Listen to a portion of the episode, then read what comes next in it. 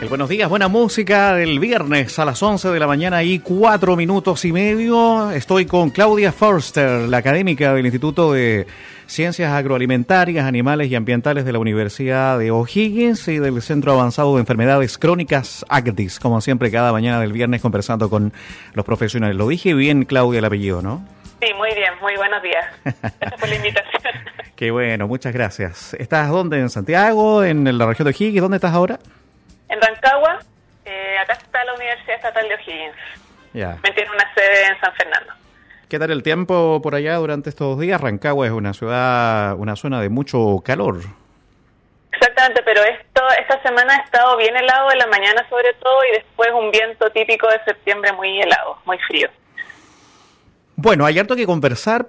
Lo tuyo tiene que ver. A ver, voy a contarles un poquito los auditores que se están incorporando a la sintonía. Bueno, nosotros lo hemos también ahí contado en las redes sociales que íbamos a conversar contigo hoy en la mañana. Eh, tú eh, eres académica del Instituto de Ciencias Agroalimentarias, Animales y Ambientales de la Universidad de O'Higgins y del Centro Avanzado de Enfermedades Crónicas ACDIS. Y sobre todo lo tuyo tiene que ver con las microtoxinas en, en alimentos, ¿no? Que pueden producir enfermedades tan potentes como, como el cáncer. Cuando hablamos de cáncer paramos la oreja inmediatamente, ¿no? Exactamente, sí. Bueno, yo me dedico a investigar en inocuidad alimentaria en general. Es decir, eh, trabajo con altos peligros alimentarios que producen desde una gastroenteritis, que todos la conocemos por consumir, por ejemplo, bacterias o virus en los alimentos, y también trabajo en micotoxinas. Estas toxinas son toxinas producidas por hongos, hongos en los alimentos. Y como tú dices, muchas de, la, de estas micotoxinas producen efectos crónicos y hay una micotoxina en particular que es la aflatoxina que produce, que es un agente comprobado de cáncer de hígado en particular. Sí, esto es un tema cultural. Yo la verdad es que, y así como muchos auditores, y seguramente hasta a ti te ocurre, bueno, seguramente a ti ya no tanto porque estás muy metida con este tema, pero uno no anda tomando conciencia en el día de qué voy a comer si es que voy a comer tiene algún tipo de bicharraco, algún tipo de bacteria. Uno, uno, uno se alimenta, uno anda con ansiedad y se come cualquier cosilla por ahí, bueno, la fruta, la verdura, que de repente no la lava, etcétera. Por lo tanto, hay un tema de, tomar conciencia, de, una autoevaluación constante de, eh, de limpiar la fruta, la verdura, de saber qué es lo que estamos ingiriendo, qué es lo que estamos comiendo, pero, pero parece que no estamos acostumbrados a eso. Llegamos y, lo hacemos ¿no? en, forma, en forma inconsciente, ¿no? Exactamente. Eso tiene harto que ver con un, término que estamos tratando de poner, que es el de cultura e inocuidad. Lo que necesitamos es cambiar nuestro switch mental y conocer lo que estamos comiendo, como bien dices. Muchas veces las etiquetas tampoco tienen toda la información o muchas veces los productos como la fruta y la verdura no tienen etiquetas. Pero sí uno tiene que saber qué puedo comer, qué no comer. Por ejemplo, te puedo dar muchos ejemplos para prevenir el consumo de hongos y micotoxinas eh, y tener los resguardos básicos en cuanto a higiene en el hogar para prevenir enfermedades transmitidas por los alimentos.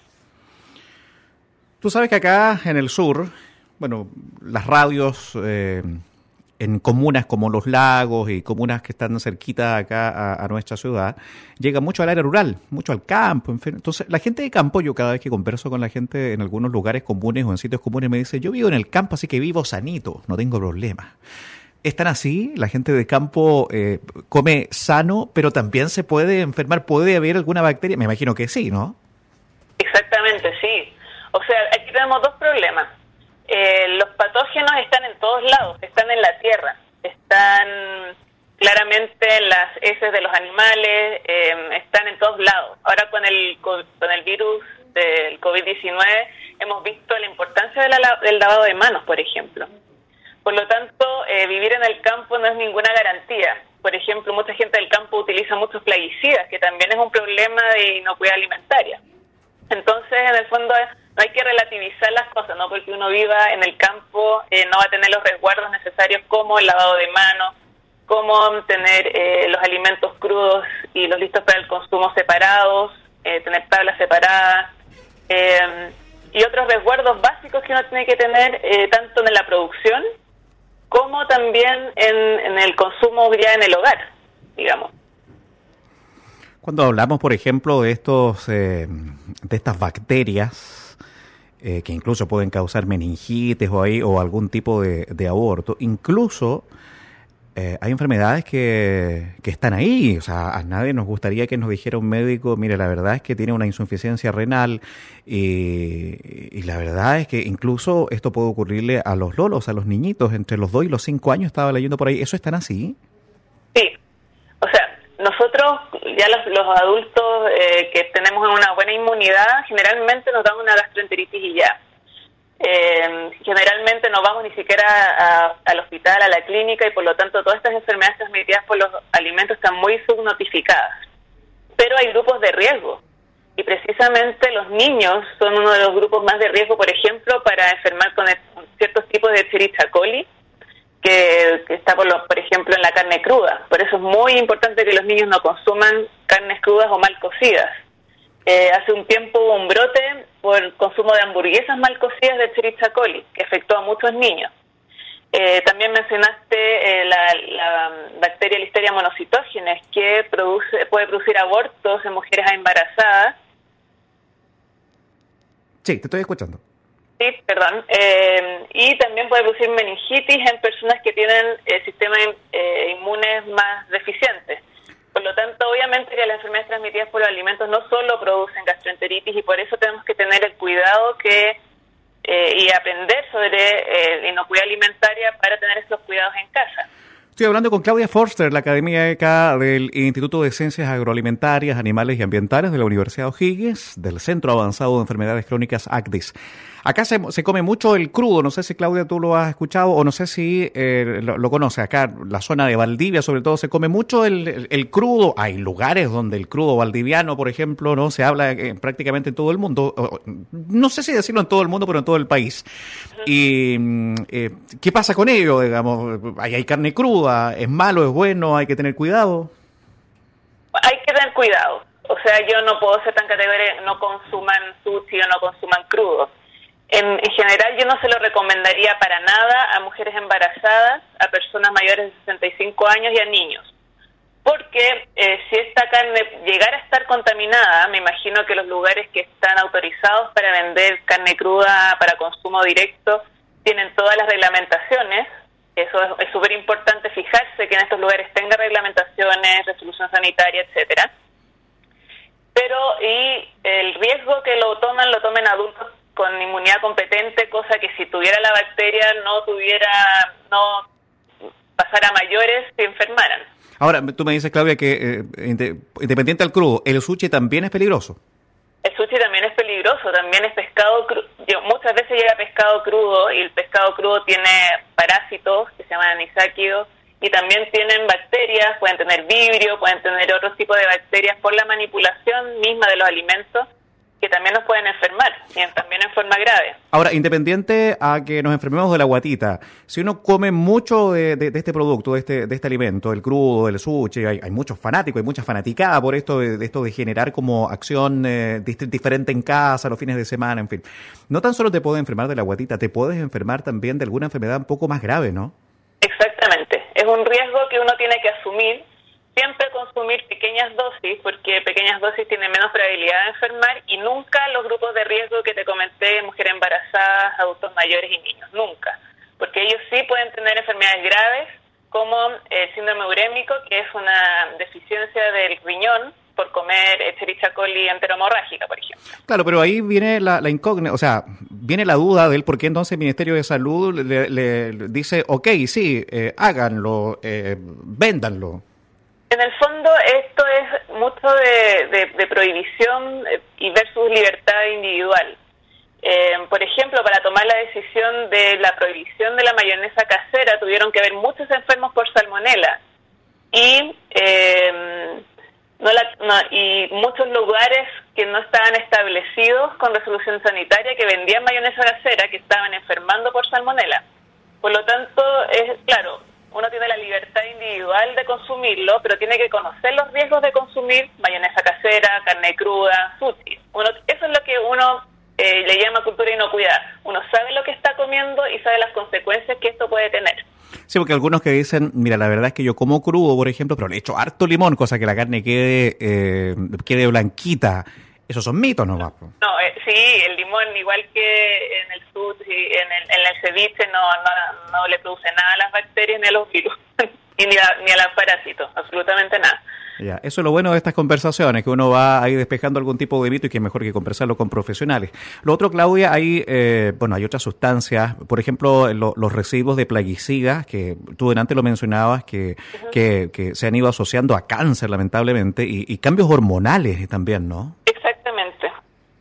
Eh, algunos pueden causar disrupción hormonal, por ejemplo, bajar o modificar las hormonas sexuales, algunos han, sido asociados a cáncer, eh, por lo tanto, y, y lo, lo, grave de estas sustancias químicas, que son también las micotoxinas, que después puedo tocar este tema, y los plaguicidas, es que son pequeñas dosis a lo largo del tiempo. Es lo que se llama una exposición crónica. Entonces uno no sabe eh, inmediatamente que se está intoxicando eh, y que se están causando estos daños en el organismo. Entonces, ahí radica la importancia de las buenas prácticas agrícolas, que ahí van desde los productores agrícolas hacia las buenas prácticas de manufactura más adelante y también la manipulación que puede hacer el consumidor de los alimentos. Por lo tanto, toda la academia tiene toda la cadena alimentaria tiene importancia en prevenir enfermedades transmitidas por los alimentos. Sí, pero tiene que haber una cultura de inspeccionar todo esto también. ¿En Chile se inspecciona realmente como debiera hacer esto? Sí, existen sistemas de vigilancia de los alimentos, es decir, se toman muestras al azar, tanto por el Ministerio de Salud, por el SAS, eh, muestras al azar de, de, los alimentos y los analizan para plaguicidas, para micotoxinas, para bacterias. Ya, y en época de COVID se está realizando igual esto. Sí, por supuesto que se está realizando igual en, forma, me imagino que más, más limitada, en regiones sobre todo ya que la mayoría de los análisis se, se tienen que realizar en Santiago. Claro, porque uno va de buena fe a un restaurante o de buena fe, eh, hoy en día está la opción de los delivery también, que está muy de moda, ¿no? con la buena fe de que, claro, que, mm, que haya cierta eh, limpieza en, los productos, que, eh, que, que, esté en buen estado, que la persona que traslada también, ¿cierto?, haya una higienización ahí potente, pero está, digamos, ese, mm, ese temor de repente no, no ocurra. Por lo tanto, yo creo que también ahí el consejo, y más que consejo, va el llamado de alerta para quienes trabajan en cocinas de restaurantes, los mismos propietarios de los restaurantes, que haya una ocupación más que una preocupación al respecto, pues, ¿no? Exactamente, una ocupación y también los mismos consumidores saber si ese restaurante tiene su resolución al día, si tiene todas las condiciones para, para el servicio, etcétera. Nosotros también tenemos una gran responsabilidad en no alimentar y en no enfermar. Bueno, pero esto también va a depender, Claudia, del organismo, de cada persona. Hay personas que, tú sientes que hay personas que se enferman mucho más que otras, que tiene que ver con un tema de defensas también, o, esto, estas toxinas o estas microtoxinas, eh, por ejemplo, eh, llegan a, cuerpos que están un poquito más débiles o a organismos más débiles que otros. ¿Qué ocurre con eso? En general, los peligros alimentarios van a afectar eh, a personas que tengan inmunidad disminuida, que son los grupos de riesgo que ya te comenté.